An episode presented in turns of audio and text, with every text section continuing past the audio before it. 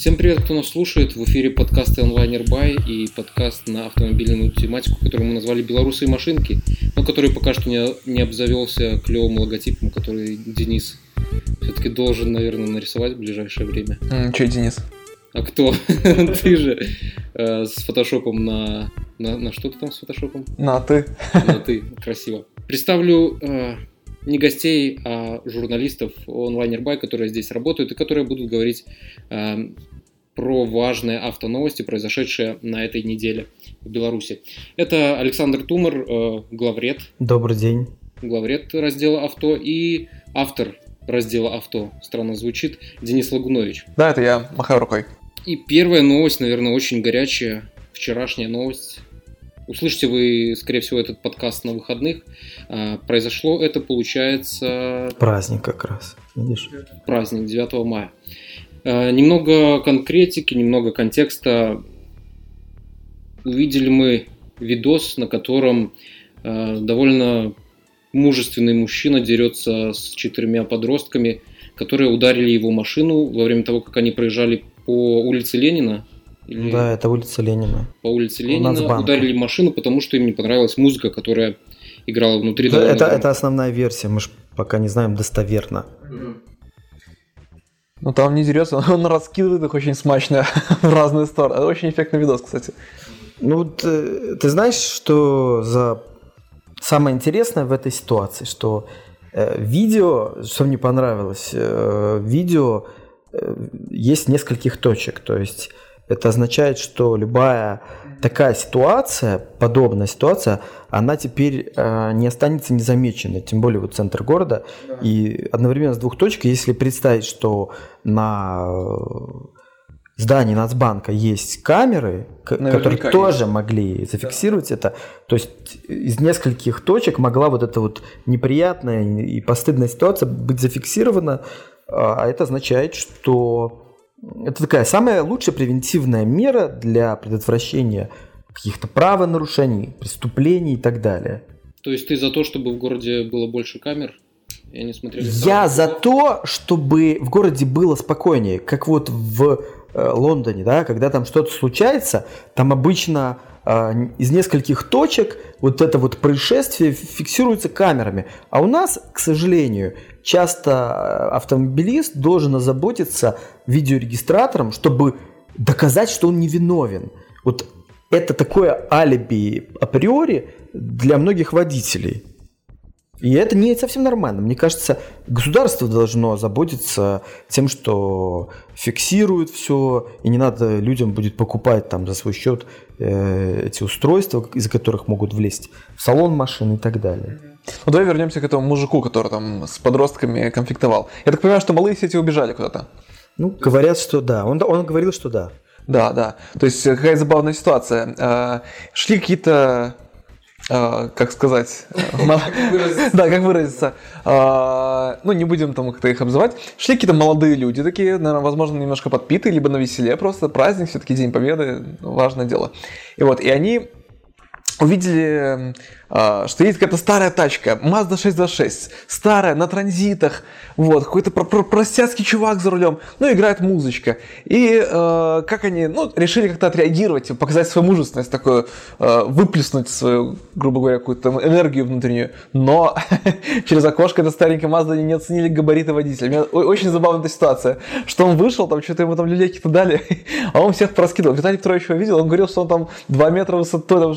Не, ну видно, что он фактурный такой. Да, он ну, здоровенный, вышел такой, знаешь, как в зеленом миле такой мужик. Вот. И очень круто их, как, как он круто их раскидал. Жалко, что он их не запихал в багажник до приезда э, милиции, чтобы э, с ними задержаться. Да, да, да. Как, да, мне кажется, там... Ты, ты вот, э, знаешь, э, вот в таких ролики, когда смотришь, ты такой думаешь, а что бы я сам сделал? Вот что бы ты... Ну, я не настолько здоровый, как этот мужик. Скорее всего, тоже вышел бы и пытался разобраться. Дрался бы? Ну, скорее всего, да. Вот я, ну, представляю себе в этой ситуации, скорее всего, что зря в зал хожу, что ли. Ты знаешь, вот это вот, это есть... В актовый зал. В актовый зал на пианино тягать.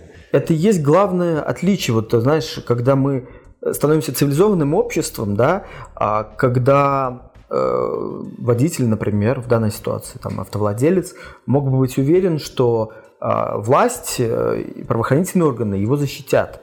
А в данной ситуации человек был не уверен, что его защитят. Он поэтому и вышел. Да, он был зол наверняка, но, как я понимаю, как он говорил, он пытался их еще и сдержать.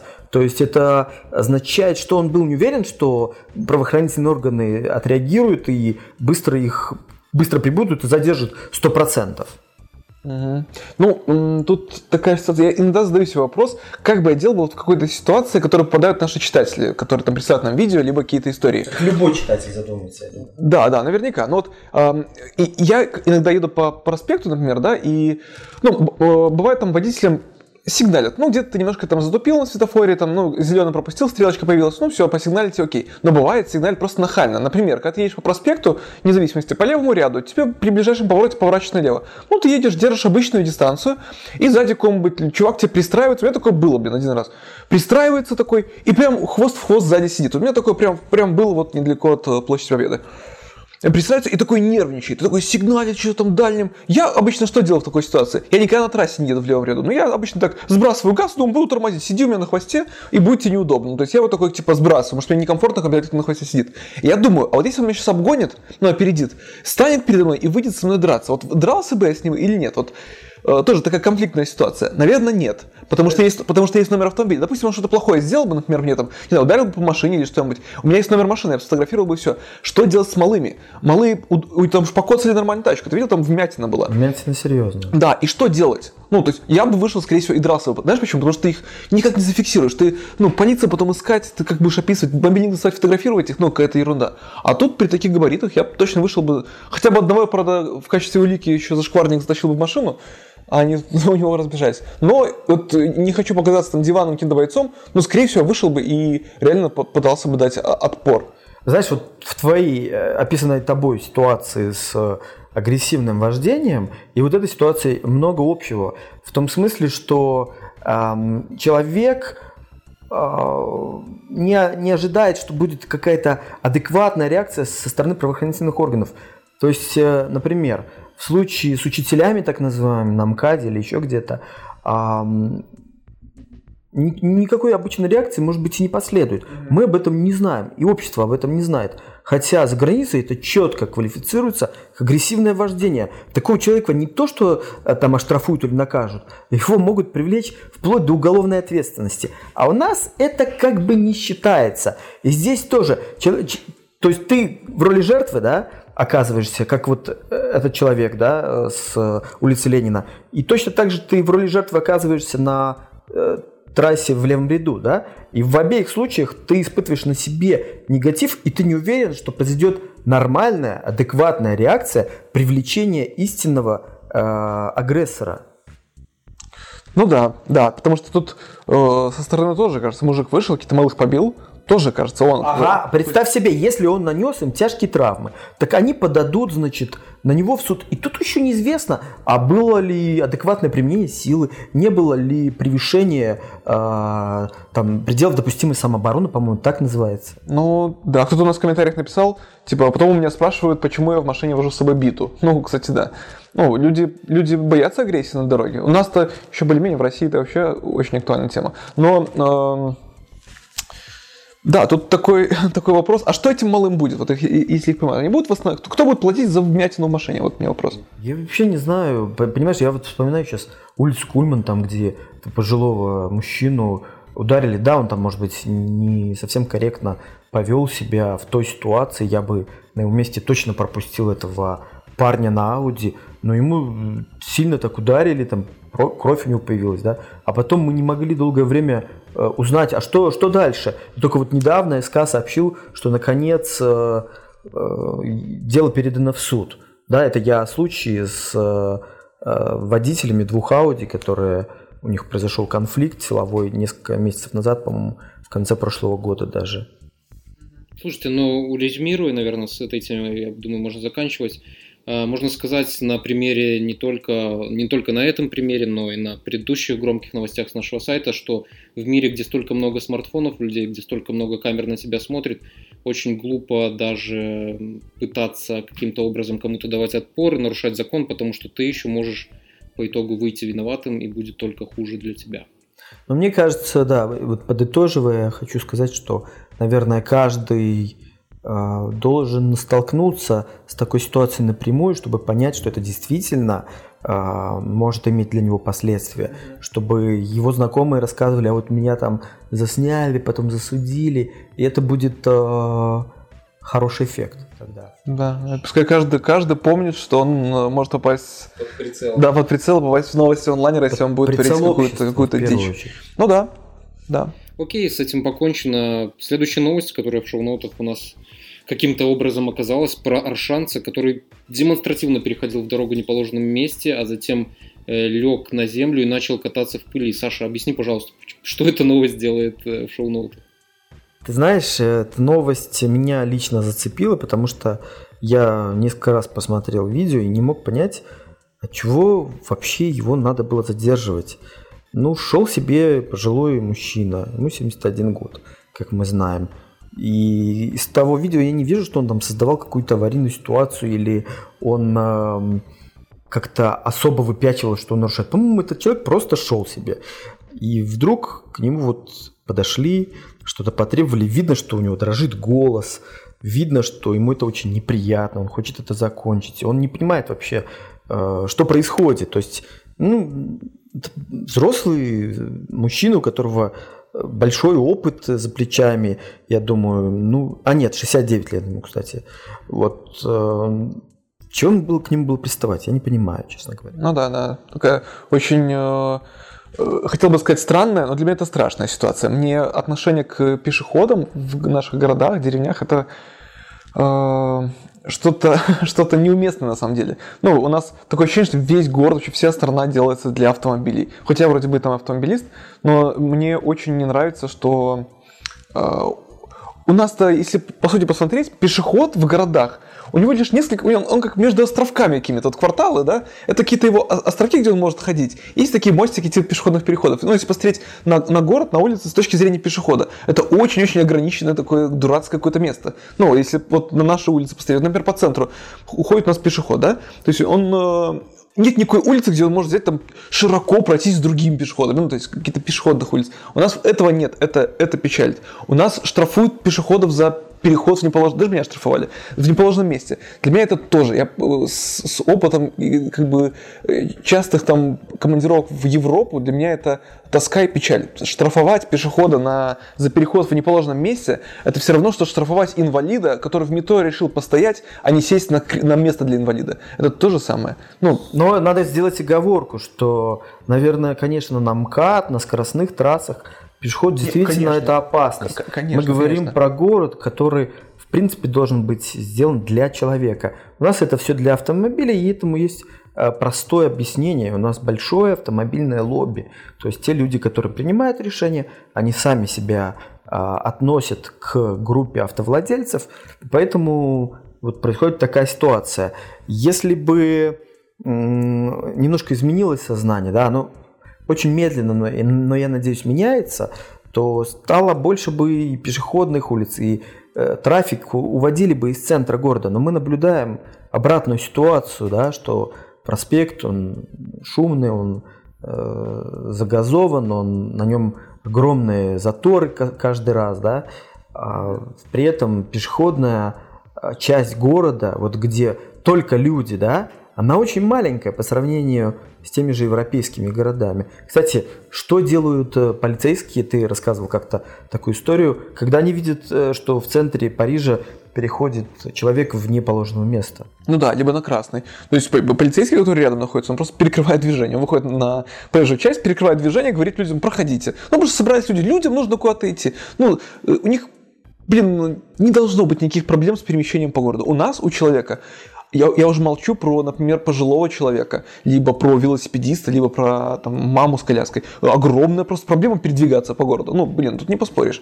Ну, тут просто проблема. Подземные пешеходные переходы, э, парковки вместо нормальных дворов. Вот эти вот э, какие-то э, наезды на пешеходов. Между прочим, ну, в комментариях многие поддерживают гаишников, мол, правильно, что штрафовали. Потому а Знаешь почему? Потому что потом собьют и будут... Вообще, мне очень не нравится вот эта вот ситуация, и у нас, кстати, литературный редактор наша Юлия Михайлова писала об этом, что в обществе есть конкретная дискриминация по возрасту. То есть, грубо говоря, если ты от 20 там, лет до 40, 45, ты такой все, ты попадаешь, значит, в касту сильных, крутой, можешь быстро бегать на светофоре и так далее, и так далее.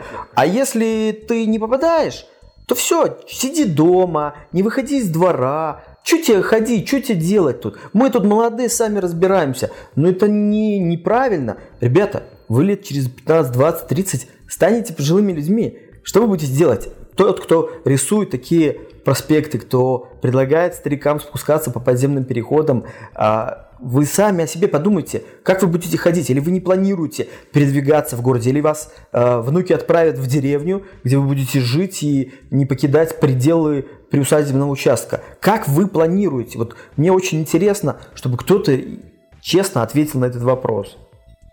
Ну, я думаю, об этом мало кто думает. И, ну, те, кто это планирует, они ездят на машинах, и они вряд ли э, спускаются в подземные пешеходные переходы. Вот что. Хотя, знаешь, что есть такая, такая способ тестирования да, среды городской, когда мэр какой-нибудь или важный человек садится там на инвалидную коляску и пробует это. Вот нашего мэра я бы очень хотел, чтобы Андрей Шорец э, покатался по подземным переходам на коляске. Или на велосипеде. Или на... Нереально, абсолютно. Я абсолютно уверен, что он бы не смог э, проехать даже через вот у нас тут рядышком подземный переход, э, через проспект Дзержинского, он бы не смог его проехать, потому что это просто опасно для жизни, съехать по такому пантусу на инвалидной коляске. Да, но наши вот такие вот города. Города для автомобилей. Я надеюсь, что все, все изменится. Потому что мне больно и печально это смотреть, что ну, с одной стороны, да. Так у нас же люди не гуляют. У нас так люди дома сидят, можно так сказать. Как вот потому и сидят. Поэтому, поэтому и сидят, да. То есть у нас, например, поставить какую-нибудь вот у меня, например, для меня показательная площадь флага наша. Площадь флага большая территория. Такая большая территория, рядом торговый центр крупный, кстати, от которого пешеходный переход убрали к, да, да. к площади пар, к этому площади да, флага. И эта площадь всегда пустая. Там два ОМОНовца стоят, бедняги такие, и, и площадь пустая. И я помню похожую площадь в Будапеште. Ну, тоже она не в центре, она там, бог знает тоже Будапешт, не, не сверхцивилизация но ну, там какие-то уличные музыканты сидят, ходят какие-то люди, кто-то тут на, на, на скейте катается, какие-то там расставив стакан такие одноразовые. Ну, то есть чем-то люди занимаются, люди живут. У нас такое ощущение, что какой-то мертвый город. Ходишь, и город мертвый. Да, а выходные он просто становится пустынным. Да, да. Все уехали а, на а там, дачу. а там, вот как у нас 9 мая, там каждый день. Потому что людям есть где гулять. Так вот то же самое, э, мне больше аналогия с Октябрьской площадью, которая как раз в центре. Она абсолютно чаще всего она пустая, и она оживает только когда там появляется елка новогодняя, либо там какой-то кермаш проводят. А ведь в любом нормальном городе э, центровая площадь, она заставлена какими-то там лавочками, там какие-то штуки прикольные да, продают, да, сыры, там какие-то прикольные поделки, кофе, глинтвейн можно выпить. То есть э, все сделано для, для людей, для развлечения, чтобы они приходили, тратили деньги, им было классно, здорово, карусели. То есть э, туда можно прийти со всей семьей, потусоваться, еще и потратить деньги, а для малого бизнеса это хороший способ заработать.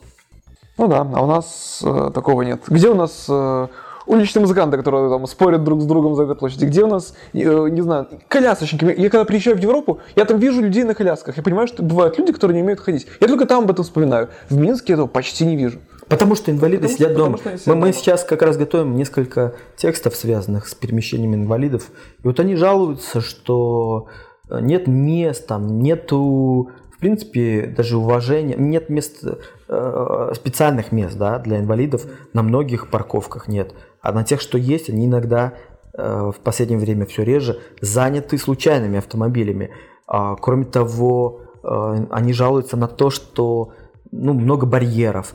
И там очень интересно, оказывается, подходы к анализу этой среды да, городской. Какая, какая ширина тротуарной дорожки, как выложена плитка, поскольку, оказывается, вот эти стыки, они очень влияют на, на комфорт и перемещение. И даже наличие одной ступеньки для инвалида-колясочника – это серьезные бар- преграды и барьер. Я уже не говорю про там троллейбусы или автобусы, где есть ступеньки, туда без посторонней помощи попасть в принципе нельзя. У нас поэтому инвалиды сидят и все говорят, так их нету, неправда. Не есть, но они вынуждены, они заточены в своих квартирах, они страдают, это не только физически, физическая травма, но это также и психологическая, наверное, какое-то увечье. Ну, какой-то у нас э, такой... Немножко не туда мы. Да, не туда, не, не туда свернули. совсем, совсем Да, ну так этот вот э, мужчина, этот, короче, для меня олицетворяет вот все отношение э, нашего даже общества к, к пешеходам, к людям, которые хотят, не знаю, ходить гулять. Мужик просто шел, блин, с точки А в точку Б. Я не думаю, что он там пытался нарваться и увидел вот гаишная тут машина, попробую как бы быть там, не знаю, против системы. Но он просто шел. Просто шел. Даже если рядом с пешеходным переходом. Я не представляю такую ситуацию ни в одной стране Западной Европы. Ни в одной стране не, не представляю, чтобы человека штрафовали или пытались там как-то ему там, э, нравоучения какие-то читать за то, что он переходил где-то в другом месте. Я замечу, что в Европе-то пешеходные переходы предусмотрены в логичных местах. А у нас очень часто люди должны ходить квадратами, там, какими-то полукругами, зигзагами, ромбами, чем угодно. То есть так, как захотелось проектировщику на дороге. Ты видел, как у нас часто проектируются пешеходные дорожки? Это такие с космоса потрясающий вид. А реально ходить просто неудобно. Ты что, ты же не будешь э, просто идти там какую-то... Э, да, да, делать какие-то странные э, зигзаги. О, в GTA так ходят чуваки. Да. Ну, и потом, знаешь, как в Швеции делают? Они просто вот новый квартал сдают, а потом смотрят. Они не думают за людей, не рассуждают за них. Они смотрят, как будут люди ходить. Люди протоптали тропинки, значит, тут надо класть плитку. Все, это логично и понятно. У нас же делается это... Ну что, ну... Когда мы начнем загнивать, тогда у нас так будет нормально. А пока у нас как? А пока у нас э, не для людей. Вот. И, знаешь, кстати, вот еще интересный момент а, касаемо этого пешехода, да, а, то, что ты говорил про островки, да, островки, в которых есть пешеход. Да нет островков, даже во дворах люди не, не, дож, не могут быть не могут чувствовать себя спокойно и безопасно, потому что постоянно ездят автомобили, ограниченное пространство. Я вот наблюдал за ситуацией, когда ехал ребенок на самокате, а мама говорила ему, ты куда едешь? Аккуратно поцарапаешь бампер автомобиля. Господи, да что делает автомобиль во дворе? Он э, ограничивает жизненное пространство этому ребенку, который не понимает, ну я еду по этой дорожке, тут что-то непонятное стоит. Чего оно там стоит? Почему, почему ребенок не может там нормально, спокойно э, проехать? Это же это как раз ненормально. Э, в России был представлен лимузин из проекта «Кортеж», который не будет доступен обычным смертным, а будет доступен только очень богатым смертным. Ну почему? Ну да, богатым смертным. Ну то есть любой человек сможет купить э, автомобиль, у, у которого есть деньги. Ну то есть это не, не просто президентский автомобиль, который там... По, расскажи, расскажи немного, пожалуйста. Ну, это тачка, которую разрабатывали в НАМИ э, при там куче поддержек. Кстати, э, там кое-какие компоненты электроники даже в Беларуси разрабатывались, но это секретно, типа никто не должен знать. Вот. И э, в этот автомобиль, я сегодня посмотрел, в этот проект вложено больше, чем 200 миллионов долларов. Я, на самом деле, для меня это абсолютно непонятная какая-то страсть, зато на своем, как бы вот сделали машину, зато своя. Мне очень интересно было бы взглянуть на уровень локализации этой модели. Сколько там, э, не знаю, российских коров убили, чтобы кожей покрыть салон. Ну, то есть, сколько там компонентов из России. Я знаю, там 8-цилиндровый мотор, который будет для обычных. У Путина 12 цилиндров, но у обычных людей обычно по 8. Вот восьмицилиндровые моторы, там вообще компания Porsche помогала разрабатывать. В общем, там зато ездить, ездить на своем российской сборке это такое очень условное. И для меня этот проект э, абсолютно непонятен, он для меня ближе к проекту Йомобиль, ну то есть Йо Авто, когда все. А, компания ЙоАвто там э, наобещали каких-то крутых российских гибридов, в итоге ничего не вышло. Делаю ставку, что с проектом Кортеж будет то же самое. Никто не будет покупать э, эту машину. Это можно, может для пафоса какого-нибудь, там, не знаю, э, олигарх дядя Юра такой купить по приколу себе, там, рядом с геликом поставить в, в гараже и, все, и, всем, и всем говорить, да. Ну, как у Путина он не купит, между прочим. Там у Путина, Путина Она внешне отличается? Другая. Ну, чуть-чуть. У Путина лимузин, а будут обычные седаны, не удлиненные, то есть э, такие с, с, с стандартной схемой. И э, это, это, этот, этот проект, который Несколько раз изменялся даже по ходу, по ходу работы над ним. Было непонятно там, что там с дизайном, было непонятно там с двигателями. Более того, непонятно с ценой. То есть они э, уже работая над машиной, меняли несколько раз цену. И там по последним данным он будет сильно дороже, чем Mercedes S-класса. Вот, базовый. То есть, э, с кем он будет конкурировать? Неужели они думают, что они сейчас сделали конкурента Rolls-Royce? В таком случае нужно запретить Rolls-Royce в России. Ну, либо, не знаю, какие-то там супер э, я не знаю даже смогут ли э, спасти там освобождение от налогов, чтобы эту машину покупали, ну, обычные здравые богатые люди. То есть я не говорю про олигархов, которые фанатично, о, у, у Вовки такой возьму и я себе такой, чик, и поставил там в свой, в свой гараж рядом с кучей других Бентли, между прочим, каких-нибудь. Вот, то есть будет ли покупать их, я думаю, нет. Как, как кортеж, который сопровождает каких-то там первых лиц государства, ну, может быть. Ну, все равно это... Можно я лайфхак сделаю? Давай. Лайфхак такой. Если вы хотите узнать отношения журналиста, ищите какие-то скрытые маячки. Например, у Дениса в этой заметке, в одной из этих заметок, у него э, URL, он прописан так, Мерседес. То есть это означает, в общем-то, истинное его отношение к, к этому феномену да, российского автомобиля для президента. Да. Зачем ты назвал его Мерседес? Потому что Путин до этого ездил на Мерседесе. Вот. И они пытались сделать замену Мерседесу. Изначально они пытались сделать типа такого конкурента Мерседес. То есть э, изначально планировалось, что он будет стоить дешевле, чем S-класс новый, но будет такой более роскошный. Получилось, что он, ну не знаю, они будут там ценить уровень роскоши, скорее всего там ну, все в порядке в салоне. Вот. Но стоит он значительно дороже Мерседеса S-класса.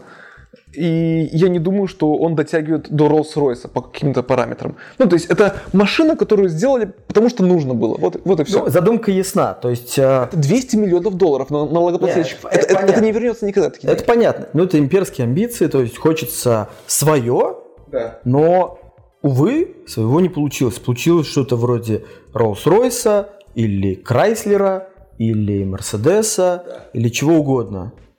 Ну, э... Чего там больше, кстати? Британского, американского? Да неизвестно. Там даже э, этот 12-цилиндровый мотор, который стоит на, именно на путинском автомобиле, непонятно, чей он. Ну, вот типа вот чей-то. Может быть, там, не знаю. Ну, вряд ли это собственная разработка, да? Ну, бог его знает. Может быть, знаешь, там похоже на собственную разработку, знаешь, как у Джили. Там вроде бы там Toyota двигатель, а вроде бы и собственный. Там по каким-то лицензиям сделан. Здесь тоже непонятно. V12, не W12, а V12. Такие моторы там, ну, немного у каких компаний были, у того же Мерседеса. То есть ну слушай, ну вот а если бы а, Путин захотел а, ездить на автомобиле, может быть, ну пусть не Лада, но тот автомобиль, который собирается на территории России, какой бы автомобиль лучше бы ему всего подошел? КАМАЗ. Я на самом деле, для, без шуток, для меня это непонятная гонка, вот зато ездить на своем. Для меня это ну, непонятно. Ну это сверхдержава, чего ты хочешь, ну? А, сверхдержава. Так Волгу возрождайте, гоняйте на Волгах. Или ЗИЛ. Ну, ну был, был, был один уже такой политик, который предлагал всех чиновников пересадить на Волги, и все знают, чем он закончил. Да. Ну, э, для меня, если в России нет э, соответствующего автопрома, ну, который мог бы соответствовать... Ну, президент Испании на Сиате не ездит. Ну, то есть нет автопрома. Но при этом э, Макрон ездит на чем? На Peugeot? А, на Citroёn. На Citroёn DS. А наш на чем ездит? На Мерседесе. Ну, нет автопрома, ну не на Джили же садить его. Понятно, что не будет Путин ездить на топовой весте, там, кросс цвета Марс. Ну, то есть он не, не будет на такой машине ездить. И это, ну, это и правильно, это президент, он должен ездить на нормальных машинах. Но не выпускают в стране нормальных машин. Ну, и, ходит он явно не с российским телефоном. Хотя я не знаю. Ну, он вообще без телефона. Слушай, но... без телефона? А что, как он в Твиттере постит? Стой, ну вот ты завтра становишься белорусским чиновником, да? Давай пофантазируем на каком автомобиле ты бы ездил, чтобы не было и стыдно, и в то же время, знаешь, там, не злить народ? Кэмри. Toyota Camry, да. Ну, если бы я стал белорусским... Для меня вопрос, э, если бы я стал бы белорусским чиновником, это уже серьезно. Ну, то есть, ну, если бы стал, туда на Камрюхе гонял бы. Ну, если честно, вот требование ездить с чиновников на Джили я поддерживаю всецело. Нормальные сейчас автомобили как раз для белорусских чиновников нечего Да, Атлас даже зажирный, я считаю. Ну, блин, Атлас, Атлас крутой. Такая этот э, новый седан, этот, я смотрю иногда, я не могу понять, то ли это какой-то новый... Этот новый, седан, этот новый седан уже не выпускается, если что. Ну, извини. Но я говорю, что вполне для чиновников подойдет. И Нет, вполне. чего ездить на Audi A8 или там Mercedes S-класс или E-класс даже. Да, но у нас же не китайские чиновники, а машинистские китайские. У нас просто производят. В таком случае в России ну, тоже много производств, где выпускают импорт. У нас машины импорт. страна, и я знаю по комментариям, люди очень негативно относятся, когда чиновники приобретают очень дорогие автомобили. А, да, но это не причина вкладывать 200 миллионов долларов в разработку своего Нет, очень я дорогого согласен, но у автомобиля. нас есть а, завод между Борисовым и Жодиным, где можно... БелАЗ, что ли? Нет, нет, э, Белаз Жодина, а это между. Так вот, там можно не только одну нашу Беларусь э, обеспечить э, и все ее чиновничье Мне сословие. кажется, лучше бы их пересадили на мотоциклы Минск, и это выглядело бы, по крайней мере, стильно. Это было бы зимой уже опаснее. В минус 20 сугробы, он такой на минус качав. Там нужно еще эти снегоходы выпускать. Так с квадроциклами вообще не ясно, что там. Они вообще вне закона теперь. Вот, но вернемся к Путину. Вот Путин сделал себе такую игрушку. Ну, для меня это вот игрушка к инаугурации, сам себе вот подарок заказал и, и, и- сделал. А, повезло, что хоть победил на выборах. Вот, ну 200 миллионов долларов. 200 миллионов баксов. Ну, Слушай, закопано ты, ты это... считаешь, что для России это большие деньги? Для нас это деньги, которые невозможно представить. Когда я да? приезжаю к бабушке в, в Брянскую область и вижу, что у нее в подъезде э, уже почти выросла береза, да, для России 200 миллионов долларов это огромный... У них нищ- нищие люди живут. Интересы твоей бабушки никого не волнуют. Главное, что вот в Москве происходит. Да, ну, так или иначе, это убыточный проект, можно назвать это распилом бюджетного, не знаю, бюджетных средств, но это э, Распил был бы, если бы он приехал по итогу на каком-нибудь картонном автомобиле с переклеенными стикерами. А так это неизвестно, куда эти деньги пошли. Может, они все и освоились на эту тачку. Все-таки мы ж, мы ж не стояли со свечкой, не, не можем сказать. Да, но э, так или иначе этот э, проект просто чья-то дурацкая прихоть, мое мнение. Такая машина не нужна была России. Россия не выпускает премиальных автомобилей. Она, да она вот только-только начала бюджетные автомобили для народа, ну, более-менее выпускать что сносное, что может конкурировать с импортом. Только сейчас. При помощи западных компаний. Ну да, не без помощи. Вот. Э, И пытаться пыжиться и делать ну, автомобиль представительский для каких-то там чиновников, это все равно они не будут на нем ездить. Ну, они Я с тобой соглашусь. Мне кажется, что... Пони- Конечно, это не наше дело, честно говоря, там рассуждать э, за Россию, что им надо, что им не надо. Но мне кажется, там много других задач, забот и проблем. Слава богу, что в Беларуси не производят, не, нет идеи произвести вот такой специальный автомобиль. Ну, накаркай давай. Сейчас будет такой, не знаю, на, на- Ну, Польша же не производит, Венгрия или там Чехия. Прекрасно это не... А, нет, Чехия Шкода, кстати. Я вот видел, по-моему, вот около этого президентского дворца, э, Шкода, на Шкоде они ездят. Возможно, по- почему там какой-нибудь бронированный суперб, он вполне подойдет. Между прочим, в Шкоде супербе сзади места не намного меньше, чем в обычном Ну, S-классе. прекрасный автомобиль. Да, ну, это, ну, в стране есть к этому э, предпосылки. Но, повторюсь, в Испании не ездит э, король на Осяте. Но тут все зависит от того, как себя позиционируешь. Эм, Если Макрону достаточно Ситроена, то это просто говорит о том, что у него все в порядке там с Тут, амбициями. наверное, не позиционирование, а больше речь о восприятии обществом. Я думаю, если бы какой-нибудь Макрон там пересел на российский этот седан-кортеж, то французские СМИ очень Его бы не поняли. Его же жена, по-моему, берет э, в аренду какие-то дорогие наряды и очень этим зарабатывает баллы для э, обычных французов. Ну да, то есть там есть влияние общественного мнения на какой-то вес политика, тогда как... Он не любит роскошь просто. Я сейчас, я сейчас попытался там ну, прикинуть в голове, какие вообще страны э, пытались сделать э, очень дорогие машины э, просто вот с нуля, э, там для того, чтобы там, не знаю, э, свои амбиции как-то потешить. И это такие, ну, блин, не самые развитые экономические страны. Ну, во всяких там африканских странах. Не, ну, с другой стороны, Rolls-Royce это все-таки... Не, Rolls-Royce это не, это, это- это не попытка сделать, э, ну, это из, из говна конфетку. Rolls-Royce? Да. Ну, я думаю, да. Я думаю, там э, корона Британской империи не финансировала этот проект. Rolls-Royce это, ну, исторически, я, я имею в виду сейчас, попытки нынешние. Вот всяких там, э, едва там немножко разбогатевших арабских странах, тоже обычно кто-то там, какой-нибудь чувак подумал, блин, сделаем суперкар. И они все пытаются что-то делать. Я, я не слышал, чтобы э, где-нибудь, не знаю, в Голландии кто-то решил, «М, а давайте построим сейчас тут супердорогую тачку за полмиллиона долларов. О, давайте, это ж круто. Потому что они не могут деньги налогоплательщиков э, распоряжаться ими таким образом, который, очевидно, не- не- невыгодный, да. Что, я думаю, хватит уже мусолить эту тему. Э, да, хватит. День, Да. расскажи анекдот. Я больше не знаю анекдотов. У тебя был предыдущий очень хорош. Предыдущий? А, не, сейчас я не вспомню больше никаких анекдотов. Ну, расскажи стих. Про автомобиль. Нет, нет, стихи я умею только читать с листа. Вот. Эм, анекдот, анекдот. Не, я сейчас не придумаю такой. Меня смотрят пять человек сейчас. Ладно, тогда анекдоты мы подождем к следующему разу, но смотри, чтобы подготовился, потому что Подготовлюсь, все, я буду будем знать. спрашивать с тебя два анекдота в самом начале и в самом конце. Все, понял, так в следующий раз и будет. Вот. Всем спасибо, кто нас слушал. На спасибо. этом мы будем прощаться. Всем пока. Пока, да. Пока.